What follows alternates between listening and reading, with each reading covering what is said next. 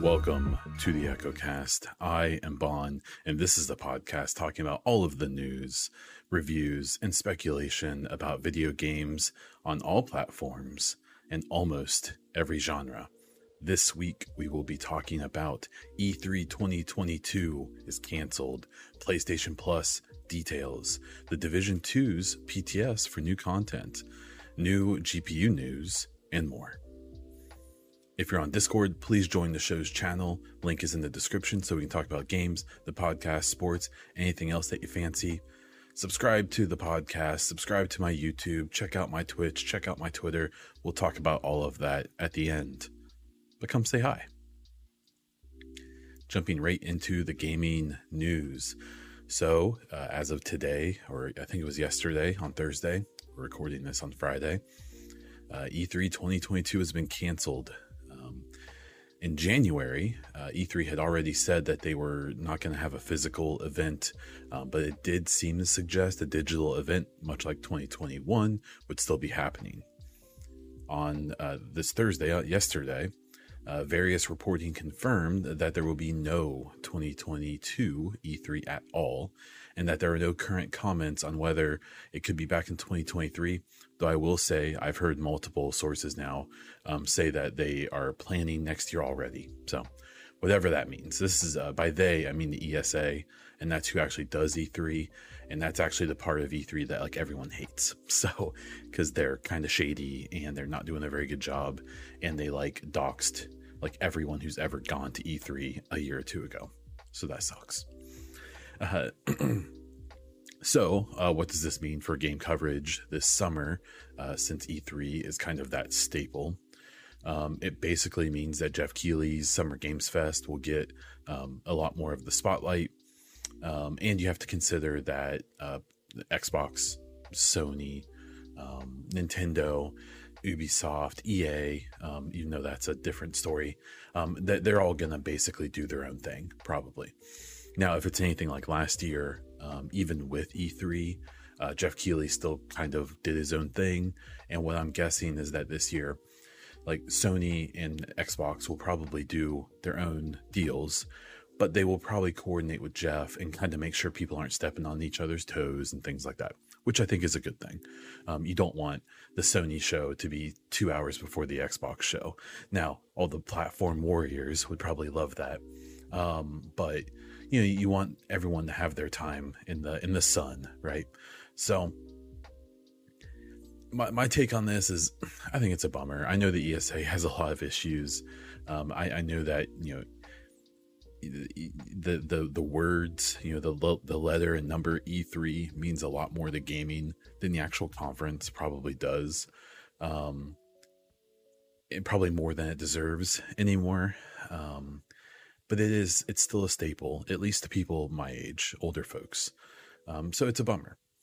Um, I went to E3 in 2018 as an Ubisoft star player, where I saw the Division 2 revealed, as well as a bunch of other really cool stuff. Um, and my honest take is that the actual E3 conference is way overcrowded. It's hot. The lines were insanely long for anything, including as a star player it was hard for me to get on the sticks with Division Two at E3, even though like I was, you know, they had flown me there, and the whole point, like we had our own line, and I still had a hard time playing it. I got plenty of time to play it. I'm not going to complain, but it just for someone at least like me who doesn't love crowds, who doesn't love loud, noisy places like for hours and hours, um, it was honestly E3 was kind of a nightmare to be straight up. Um, for me, what I actually appreciated, um, uh, where I think the conference itself isn't really all that glamorous, it is still really cool. Like, especially when you would walk into the main like rotunda area where like that had all the steps that led to all the different halls and you see all this stuff and you see all these people and you see people walking by who you've like watched their youtube videos or um, things like that um, the actual showcases are cool. Um, I got to attend the Ubisoft showcase, of course, which was in this really just absolutely beautiful theater, and I mean, it was really cool. Like it was that was very fun and it was a cool event. You know, it was air conditioned. It, it felt it was nice, and I obviously got to see games I cared about. So, like, I do I do think missing out on that organized structure of E3 taking place over a, a, a, a small number of days and knowing that Sony's to hit this time, Xbox is to hit this time, Ubisoft's hitting this, Square Enix is doing that. You know, with with the Summer Game Fest, we'll probably have something like that. But you know, all of these companies aren't going to condense it into a week. They're going to try to make sure that they spread it out over the whole summer. And like for me as a podcast, that's great. I'll take it. That's going to be um, very fortuitous to me because I'm not going to have to try to cover two months of coverage in uh, in one show in an hour, right? Um, I'll be able to you know have content, but as a fan, you want the dump, you know, and so. Um, I, am curious to see what's going to happen. the The only thing about it, I the, the thing I really don't like about it is that uh, you knew that all those, especially these big companies, like they kind of had to have their shit together and they had to like have it ready for that week. So and they had to bring something because like say EA didn't bring anything. That that's a bit oh man, like what's wrong with EA? Like what's going on? Why don't they have anything, right? And so um I I I, th- I I'm gonna miss the spectacle. Um, what happens to E3? I don't know. I, there's a lot of people who just don't believe that ESA can get it together and really modernize the show. It, does seem like they they've really struggled. Um, I want to say it was what 2016 or 17 was when they started letting the public come in on like a limited basis. And 18, when I went, was when they, I think they sold like 60,000 tickets to the public, which was like twice as many or three times as many as the year before.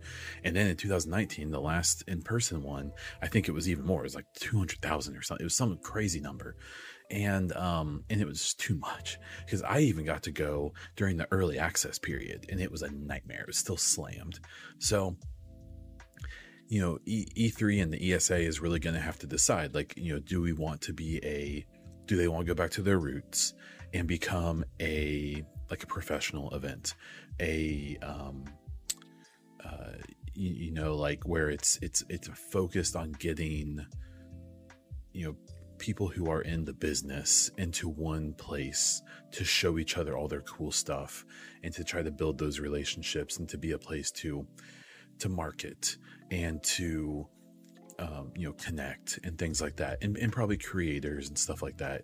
Or do they want to flip it completely and be something like a gamescom and be a you know uh, uh, an, an, event for fans um, that you know and that's what it's for right? Because they've been straddling that line and they haven't really been successful with either.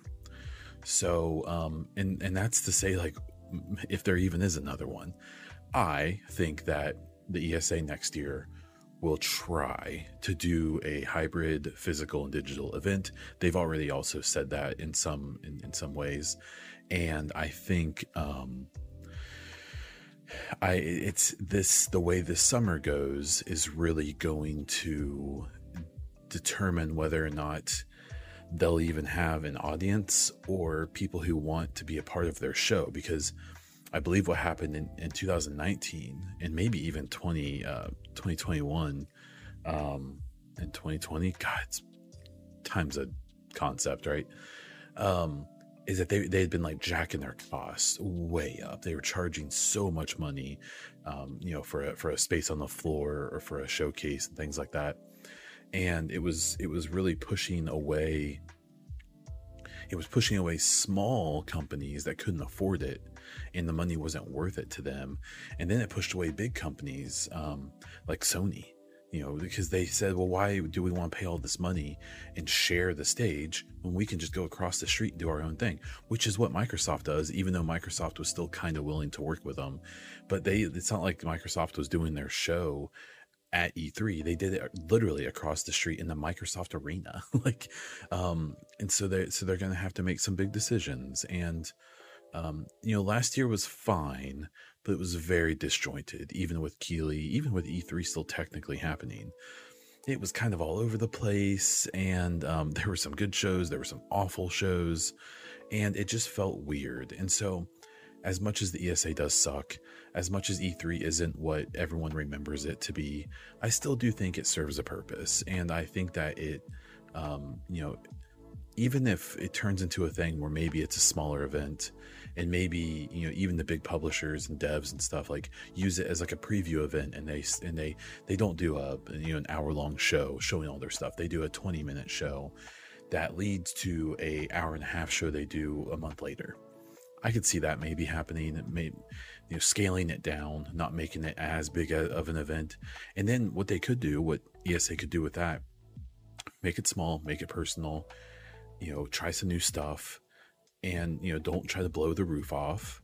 And then they can try to let it naturally grow again and see what actually works and doesn't instead of just throwing the whole kitchen at the wall and seeing what sticks because that's what it kind of seems like they were doing uh, in the last couple years. So, E3, RIP. Uh, I hope we see you again. Uh, but if not, I guess we'll survive. Uh, the second story I want to talk about here is the Division 2 Season 9 PTS. So I suspect that many of you who are still listening to me are probably Division fans, though I have been starting to hear uh, from some people who aren't, uh, who are newer to the show since I switched. So welcome to all. Um, but we have some Division stuff to talk about for the first time in quite a while. So that's what we're going to do. Um, so on Wednesday, uh, Massive slash Ubisoft announced that there would be a PTS starting on April 1st, testing a new mode and other changes to the game, as well as new gear and guns. Um, this was for the, the, this upcoming title update that was supposed to come out in December and then supposed to come out in February, and now is probably going to come out in late April, early May, is my guess. Um, so the new mode that they're talking about is Countdown. Um, it is a 15-minute session-based eight-player PVE mode uh, taking place in the nuclear power plant uh, near New York, I believe. Um, it's a fictional place, but I, I, believe that's what they were going for. Uh, and it has randomized and dynamics uh, objectives, enemies, and pathing through the map. Um, the the new gear involves some new uh, new like equipment and guns, uh, including exotics named items and regular items. Um, there are also some uh, big, uh, fairly big changes to the game uh, that they're definitely trying to kill some metas. They're probably just going to create other metas, but we'll talk about that eventually but it especially seems like uh, the shield meta that's been going on for like two years basically um, if not longer is getting punched right in the balls. So, um, you know, whether or not uh, the the next meta that comes along is going to be any uh, more tolerable, we'll have to wait and see. Um, I've seen people like Bronson M4 already speculating on that, um, feeling like the shield meta is only going to get dropped for a pulse meta. Um, that's there's always going to be a meta, and I think if the meta is going to be a fast time to kill with a pulse skill rather than a long time to kill with a shield, I'm I'm just gonna throw out that that's something I'm actually interested in playing. Um, I enjoyed early Division Two PvP and Division One when time to kill was very fast because it felt like a shooter and it didn't feel like a shield shooting simulator. Um, so we'll see. Um, so I've played. Uh, we'll get into it. But I, have I've gotten to play I want to say four or five rounds of Countdown now, and I've dabbled in some of the other systems. But I'm mostly just going to talk about Countdown. Um, so the issues I'm having uh, to get that out and out of the way is mostly an oversight um, for players who don't have Warlords of New York, the DLC, um, on their character on PC. Um, the, this is only a PC uh, PTS, as they have been all but one. Um, I have some strong feelings about that, but we'll maybe get into that in a minute. Um, but uh, I have Division 2 on PC. I was given it by Ubisoft, but I've played like six hours of it. And I, I don't have an in game character. I never bought Warlords for it because I play on Xbox. I have a Series X. I like playing on controller anyways for those for third person games. Uh, and so that's where I play. And since they don't do the PTS on there, uh, what happened and what and what's going on, and I doubt they'll be able to fix it, is when you log on to the PTS, um, you you have whatever they've carried over. They've taken a snapshot at some point in the last week or two, and they've carried your account from the regular game to the PTS. Well, the problem for me is my regular game character on PC is only like level six, right? And I don't have warlords. So what happens is you can you can make a new character and it gives you a level 40 in-game Warlords of New York character, right? And you can go and you can play a round of Countdown, this new mode. The problem is, is that when uh, when you finish it, when you extract, or if you get a delta error, it logs you out of the session. If you get a delta, you have to log out of the session, which means that that character now, because you don't have warlords, you can't log back in. You can't spawn back in because it's trying to spawn you into a warlord's area or a warlord's required area. So your character's locked. It literally says locked on your character, and you have to delete them. Or you you do you get into a match and you play a whole round for 15 minutes or whatever it is and um and you finish it you hit the end screen you see everyone extract and you try to get back to the main menu and it's trying to i think it's gonna i think it's trying to load you into a warlord's required area but you don't have warlords. So it locks you up at, at the 100% loading screen and you have to quit and then you have to delete that character and start a new one.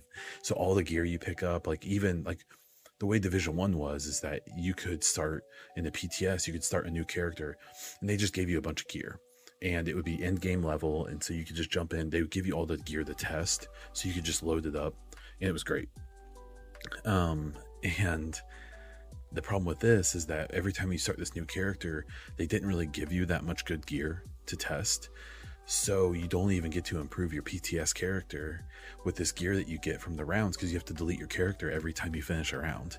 And so that's why I'm dealing with. And that's why I'm a little frustrated with the whole thing. Getting that out of the way. I wanted to give that uh that that that, that context. The actual mode itself is fine. Countdown is okay. Um, my issue, to just jump right out at it, is that it seems like a mode that if it would have come out like last summer. So we had Warlords of New York come out in 2020 in March. And then we had a year of seasons one, two, three, and four, culminating in Faye Lau's Manhunt. Um, and they were okay. But the, the the last main the last content that came out was Warlords. The seasons were part of Warlords and they were okay. Especially the third and fourth season, I think were pretty good but they were pretty light in everything, right? So I I look at it in that we haven't had new content since Warlords, like big substantial content. And so with this this patch of this this title update that's coming, this new mode, this other stuff they're doing, it's the first new content in over 2 years as far as I consider it. And the problem is, is that say this countdown mode and this title update and some of these changes they're doing would have come like last like July. So you would have had the Lau Manhunt end, I think in March of 2021. And then say in July, they would have dropped this content in July or even August. I when people there were still people who were engaged, they were maybe replaying the seasons or whatever. I think that would have been pretty good because I think you would have still had a pretty substantial player base, or at least people who were recently in the player base within the last couple months who would be willing to come back and try a new mode that isn't going to blow your socks off, but is something different to do and um, something new. The problem is, is now we're looking at, you know, this isn't going to come, you know, the final version of Countdown, which I'll talk more about won't come until the end of April or beginning of May, um, which is, you know, a year in some months past the, you know, the Faye Lau's manhunt, and it's two years in some months since Warlords. And so the problem is, is that I understand because I have had conversations and I've heard things and I, you know, little birds have talked in my ear and, and said like they basically stopped working on Division Two after Warlords, besides a support team who Trick and Yannick and some of these people who obviously have still been on the project. um, I think Bruce for a while, and things like that, uh, who were basically trying to get the seasons to be better, the manhunts, right? Uh, to feel better to play, to be more rewarding. But they weren't like making major new content. And as we saw with the culmination of Faye Lau's manhunt being disappointing, that that final mission is obviously unfinished, right? Like anyone who's a Division two fan and played that final, that culminating mission, like there's no way that was the intended ending of that story, right? And and that's because I now am under the impression and have reason to believe that the majority of the Division 2 team very soon after Warlords came out got moved to what we now know as the Star Wars project. Because Ubisoft was done with Division 2. The I, the Faye Lau Manhunt was supposed to be it. That was supposed to be the end of Division 2 content. They probably would have reran the seasons, the manhunts, anyways, but with no changes. Probably the exact same thing over and over, just like they're doing with Division 1 right now. Okay. And then I'm under the impression that, so um, Warlords came out in 20, March of 20. Uh, manhunt ended in March of 21, and that was supposed to be it. And at that time, I am not under the impression there was like a full development team on the game, and there hadn't been for a while in March of 21. And and it was, I believe, shortly before that, that there was essentially a like come to Jesus meeting where Ubisoft basically met with Massive or you know some heads came together and said, "Hey, are we going to make more content for Division 2 or not? Or is that going into, you know, sustain mode? And what essentially came from that was Warlords did really well. I'm under the impression that Warlords of New York had better, um, a better like player base, like like more people playing it um, as a paid DLC than 1.8 did as a free title update with Division 1. And to a lot of people, 1.8 was like a culminating moment for Division 1. And I, I've seen people still say that they think that it's better than Division 2. So I, I disagree, but to each their own. And so obviously, Warlords did good enough for them to keep, you know, to keep making more Division 2 content. The problem is, is that it'd been months since they had a full team on the game they weren't like working on stuff, big stuff for the future. They, you know, it seems like the devs thought the game was over or, or, or done. They or they weren't thinking about it because they're they had a new project. And so now we know from bits and bobs here, people like Yannick and, and some other people who are still, I believe, Trick and uh, Pele and some other people um, have been working, you know, with Ubisoft Bucharest, who's a support studio, to make this content that we're now getting. And so, you know, if they would have, if this content would have started after Warlords of New York came out and they didn't have to build a new team from scratch and they didn't have to start from new, essentially, this probably would have been done in five or six months. And, you know, it probably would have been ready by August of 2021. And, um, and I think that would have been a great place for this content. I think it would have been cool. The problem is, is that now we're over a year past that, and and the type of content that needed to come out this year for Division 2 was another Warlords of New York type update. And that's not going to happen. It's not even a time constraint. It's because I'm under the impression Warlords got put together fast, like in a few months. But that's because they had probably a full development team on it. You know, that did all the voice acting and did every I mean they they, you know, it, it came together very quickly, is what I've been told. And but that was because of the size of the team that worked on it. And um and they just didn't have that for this obviously. And so it's like it's not even discounting countdown. I, I don't have this countdown mode. You get in with seven other people you match make it uh, you do two objectives they're like sub objectives and that opens up a main objective. So really the whole idea i think is that the two teams of four each do a, a lower the sub objective and when you both complete it you meet together for the main objective. So it's just it's stuff that we've seen before. It's nothing really that crazy or unique um, but it, it's cool in a cool spot.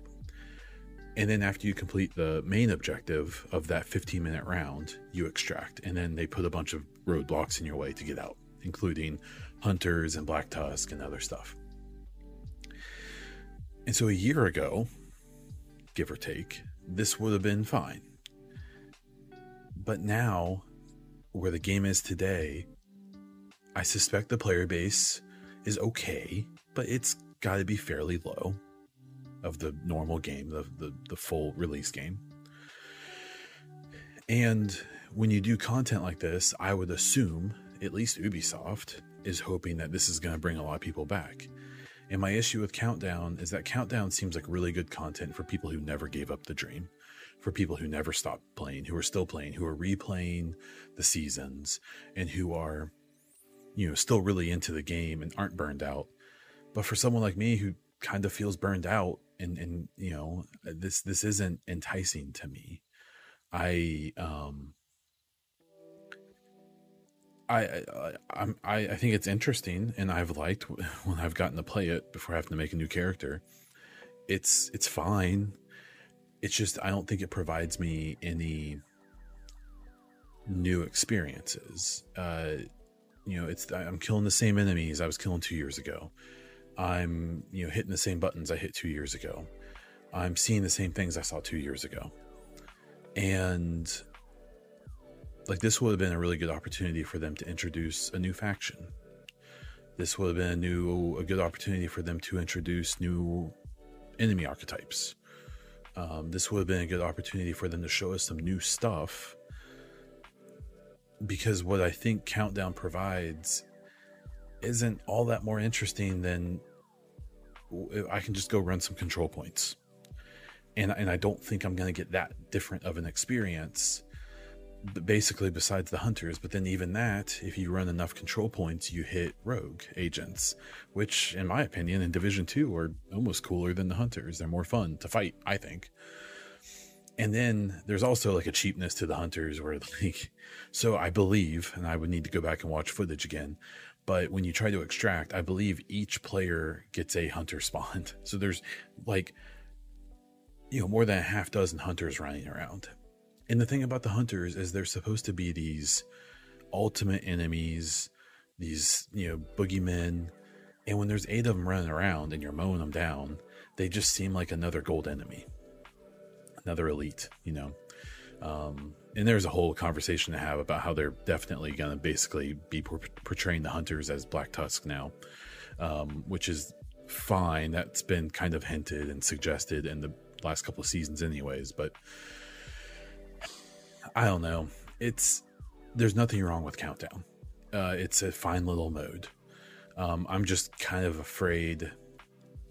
Like it's better than Kenly College, which would have been perfect for this mode. By the way, uh, obviously it's not simple to just take other content and just jam your new mechanics into it. I, I understand that, but like I feel like what Countdown is didn't like even need a new map. They could have done Countdown anywhere on the New York map, on DC map. Like they could have basically like used existing areas for this and it would have probably been more interesting instead of trying to make this one place do multiple um, so the, the idea is that every time you play countdown you're going to have a different set of enemies to start they're going to have their own different objective i'm sure there's only a handful of them so they'll be, you know, you'll get, oh yeah, they're doing it's it's this one, and then there's supposed to be different pathing to the way that you get to these objectives, but it's, you know, like it, it it's you're gonna memorize everything. It's it's gonna be repetitive sooner than later, right? And so instead of even having this map or, or maybe do this map, but then also put this mode that it could take place at the JFK Center. Like it could take place in places that we've already played just to give some variety to this mode. Because if this mode is just this one map, I mean, yeah, it technically is dynamic, but it, it won't feel like that forever. It won't feel like that for more than a week, probably. And so, I don't know it's I, I, don't want to discount the work. Um, these people have obviously been you know killing themselves over getting this work done. They've had to delay it and they've had to do stuff like like the the the last thing I'll say so I can move on here and not rant too much is like I don't blame Massive. Um, I have the the fortune of getting to hear little stories behind the scenes and to get some perspective that most players don't. Um, and so I understand why this is what it is, and I appreciate it. I appreciate what it is. I, it's it's not bad content. It's just not great. And I think when you've gone over a year, um, in my opinion, over two years without substantial content for this franchise that I think should be Ubisoft's number two franchise behind Siege, it just sucks. I feel bad. I'm sure the devs, this is one of those situations where I wouldn't be surprised if they agree in a lot of ways. But like, you see, you know, like Assassin's Creed getting these crazy expansions like every like six months. And I'm sure they have a giant team on it because they invested in it. Like before Valhalla came out, they had like a multi year plan to put out an insane amount of content. And with the sales that Division 1 and 2 had, I just don't understand why Ubisoft treats the Division like it's for Honor or something, where For Honor might get more content than the Division does. I, but like one of their lower selling brands, when it sells like they're big boys, um, I talked about it before. It, it, definitely, I definitely think that there's some um, very clear animosity um, between Ubisoft and Massive. I'm curious to if David Polfeldt leaving is going to change that. Maybe um, it, it, seems like from his own book that he may have been part of some of that animosity. Not really his fault, but due to some personality clashes at Ubisoft in uh, with him and Massive and Ubisoft. Um, it's just it's a bummer. Like this mode is fine. It's cool, and I'll play it. Um, but it's not going to bring me back full time.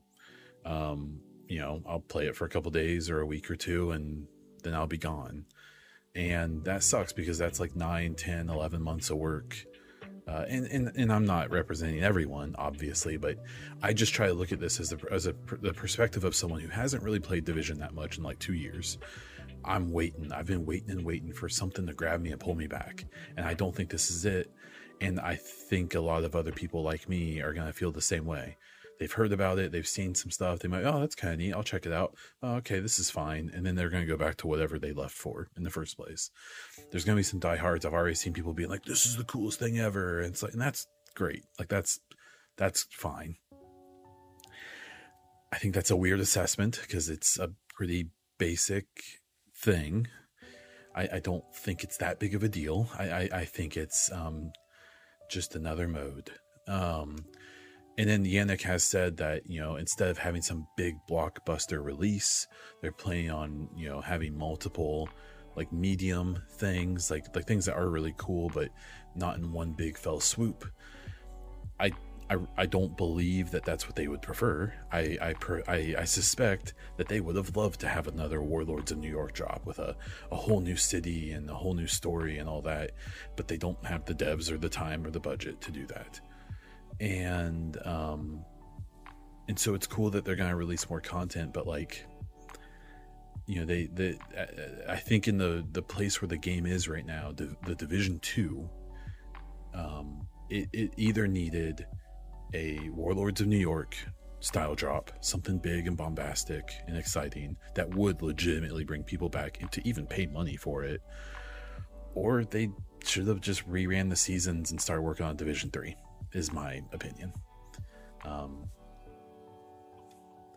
and if that didn't come out for four more years, then so be it, because they're not going to have a full development team available.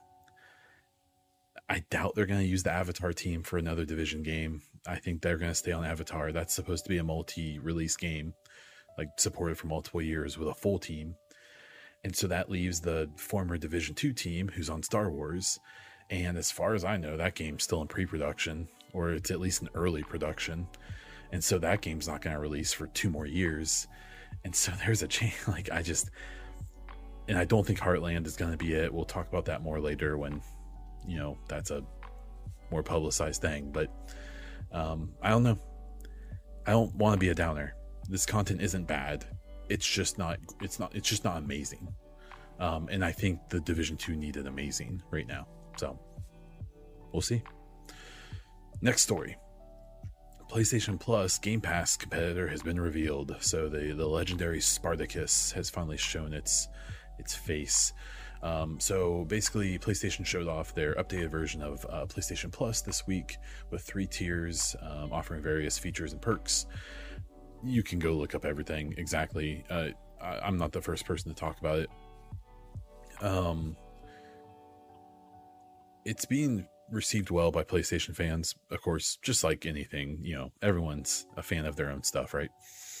Um, but it seems like there's kind of a general consensus that it's kind of like a okay thing. Um, the main complaints seem to be that first party games will not be uh, a day one thing like uh, like they are with the Xbox Game Pass and the backwards compatible thing, which uh, for PS3 a lot of people have been asking for. Um, as a very quick explanation of that situation, PlayStation One and Two and four games are on like a normal PC architecture, so they can do backwards compatibility like really easy with them because they run off the same architecture. PS3 used a thing called a cell processor that is a completely different uh, computer architecture that nothing else uses. So that means that when you try to run the games that were designed for PS3 on regular computers, because like the PS5, 4, 1, and 2 are all just basically little computers like like you have on your desk or your laptop where the PS3 wasn't. It was a completely different style of computer that doesn't work with anything else. They have to basically make a little PS3 inside your PS5 if they want true backwards compatibility. PS4 couldn't do it, didn't have enough power, and even the PS5 would struggle because even high end PCs struggle to emulate PS3 games. Um, and it just basically seems like you know, so, so they aren't doing native backwards compatibility with PlayStation um, this Plus. It's all streamed. So if you want to play a PlayStation 3 game, you have to stream it, and that's the only way. They probably basically have PS3 set up or emulator set up on a server, and you play them off of that. And um, that's not how it works with Xbox. With Xbox, you can download even Xbox 360 games, which were also a unique architecture but Xbox dropped millions of dollars and probably years of development uh, to make their um, to, to emulate, and uh, that's something Sony just doesn't seem like they think they need to do, which is a choice. Um, so th- there's been a lot of pushback on all of that. Um, in the price. I think I think the top tier is like 18 bucks a month, which uh, seems like a lot. Um, they do actually have annual plans, which the Game Pass doesn't, and the annual plans are a little bit cheaper. Um, but a lot of people don't really count that because a lot of people don't drop that 150 bucks straight up.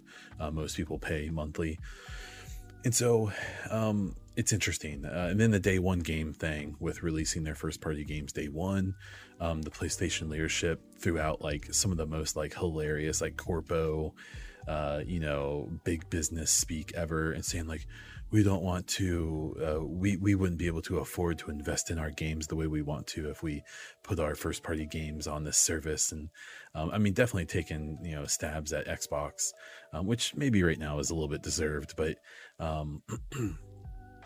It, it just it really I think PlayStation Plus is kind of underwhelming. I don't think it's that exciting. Um, it, it, seems like there's some stuff in there, and there's potential. You know, they, they could they could change things. They could, um, in, in, the long run, I, I, wouldn't be surprised if they eventually look more like Game Pass than they do than they will at first.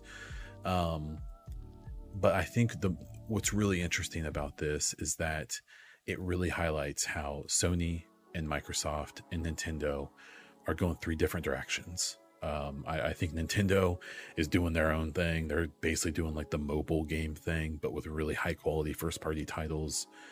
And they and even though they have this ancient machine that runs games like crap, it still it still outsells everyone else, and they sell millions and millions of copies of their games, and they're legendary. So, all the power to them. Um, you've got Sony, who to me is just is staying old school you know, they want to sell consoles. They want to sell their $70 first party games only on their system, no PC, no, you know, PlayStation Plus. You're to pay 70 bucks because our games are freaking awesome. And they are. That's an absolute fact. Um, but the, there is not much of a, what seems to be a consideration for um, kind of moving on with the times like a lot of others are. And then you have Xbox, who I think has resigned that they aren't to sell more consoles. PlayStation's to outsell their consoles. And in lieu of that, they've said, okay, we're going to let you play our games on PC. We're going to let you play them on all of our Xboxes. And we're going to let you play them on your phone by streaming.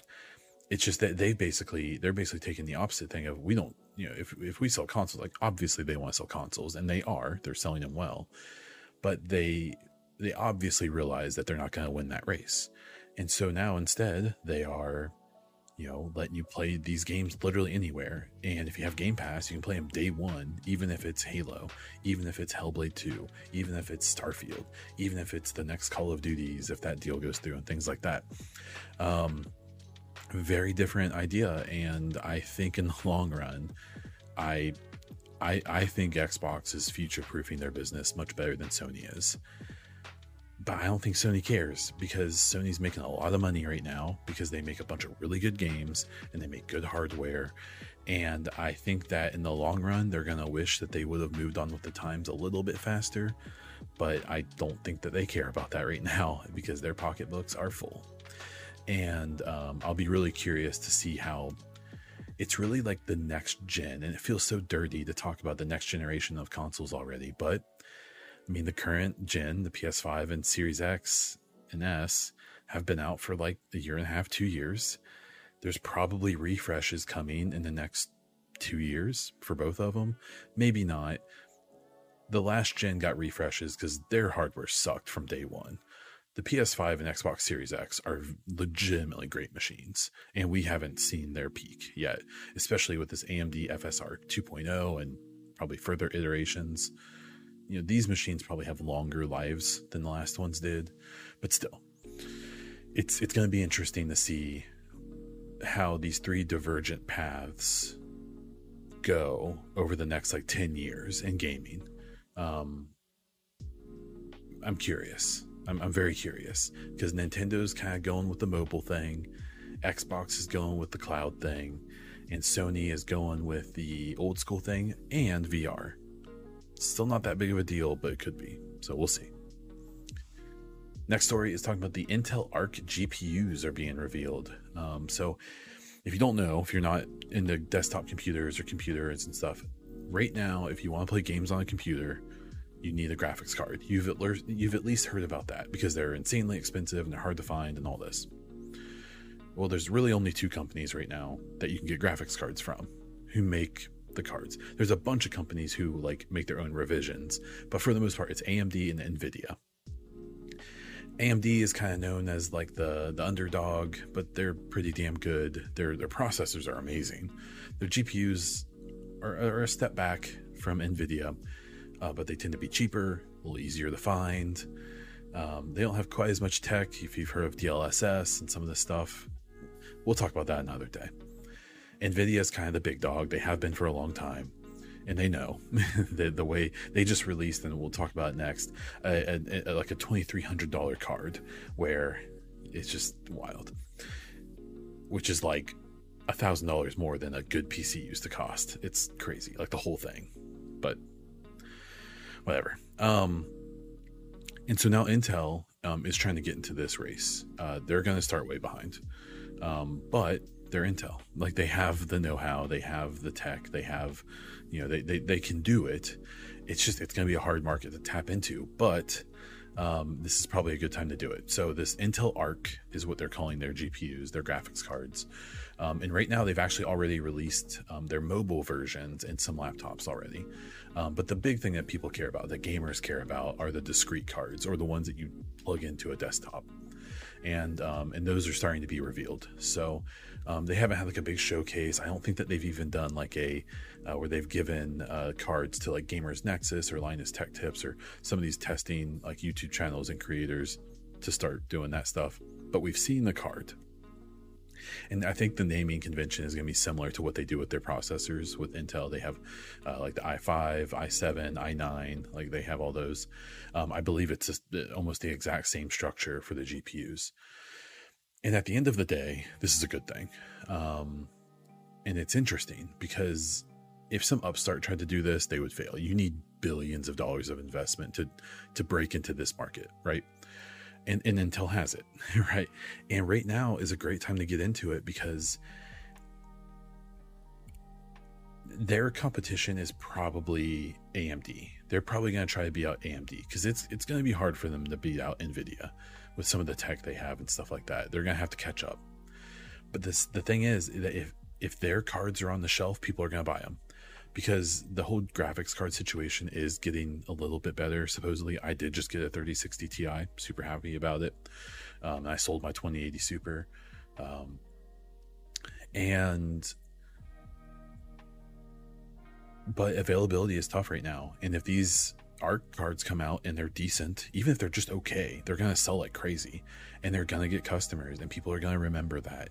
Um, and hell, if they stick with it in the long run, they could be in the running for when Xbox makes their next console. They aren't just gonna call AMD and say, "Hey, do you want to be our, you know, the GPU and the the uh, the the processor in our next system?" Uh, because they can't call NVIDIA for that because NVIDIA doesn't do CPUs. But there very well may be a conversation by the time the next Xbox comes out, especially with Microsoft's relationship with Intel, that Microsoft may call Intel and say, hey, do you want to do your processors and your GPUs in our next gaming system? And then that turns into millions and millions and millions of guaranteed sales. Um, and so, and that hopefully will drive down prices and help out, help advancement. You know, then these companies really have to start working for us where there's not just two, there's three. Um, you know, it, competition's a good thing. And right now there's not too much of it in the, in the, in the graphics card space, which leads us to our next story uh, that reviews for the 3090 Ti have started to come out, or uh, the legendary 3090 Ti, as the NVIDIA uh, spokesperson called it in one of their announcement videos, which is so cringy. But um, so they've gotten some of these cards um, into the hands of reviewers, and the feedback isn't great. Um, so these these cards are ridiculous. They put out so much graphical power, and that's not why people don't like them. People don't like them because the MSRP for these is over two thousand dollars.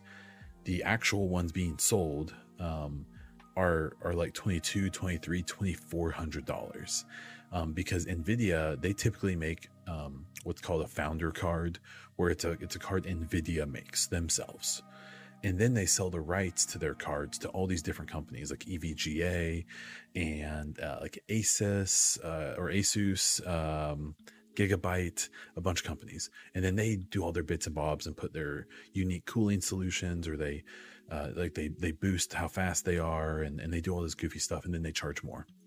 Well, Nvidia is not doing a founder card for the 3090 Ti, which would be 2000 bucks. They're just letting all the other companies sell their own versions.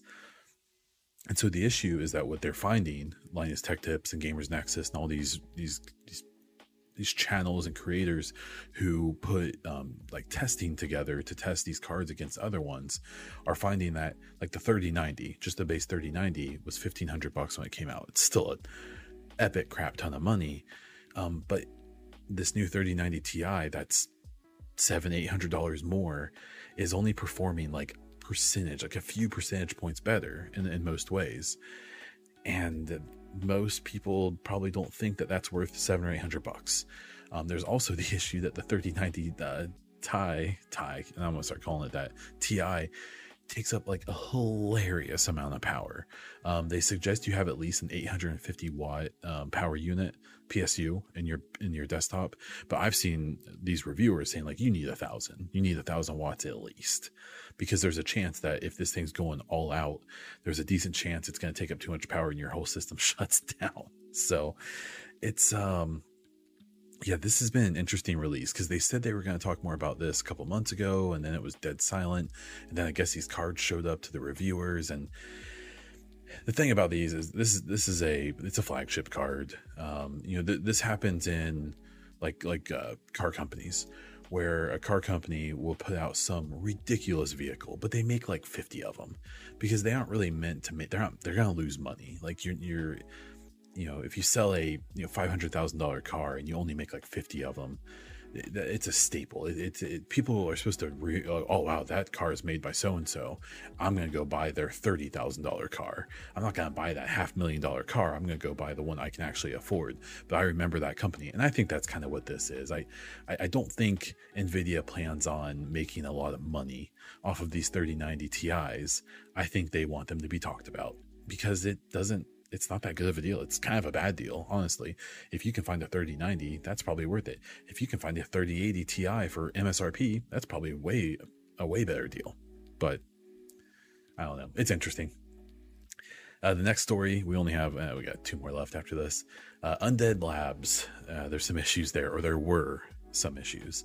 Uh, so, a report came out of Windows Central that cited various former employees of the State of Decay developer Undead Labs uh, that the studio suffered from mismanagement and a toxic culture around the time of their Microsoft acquisition in 2018.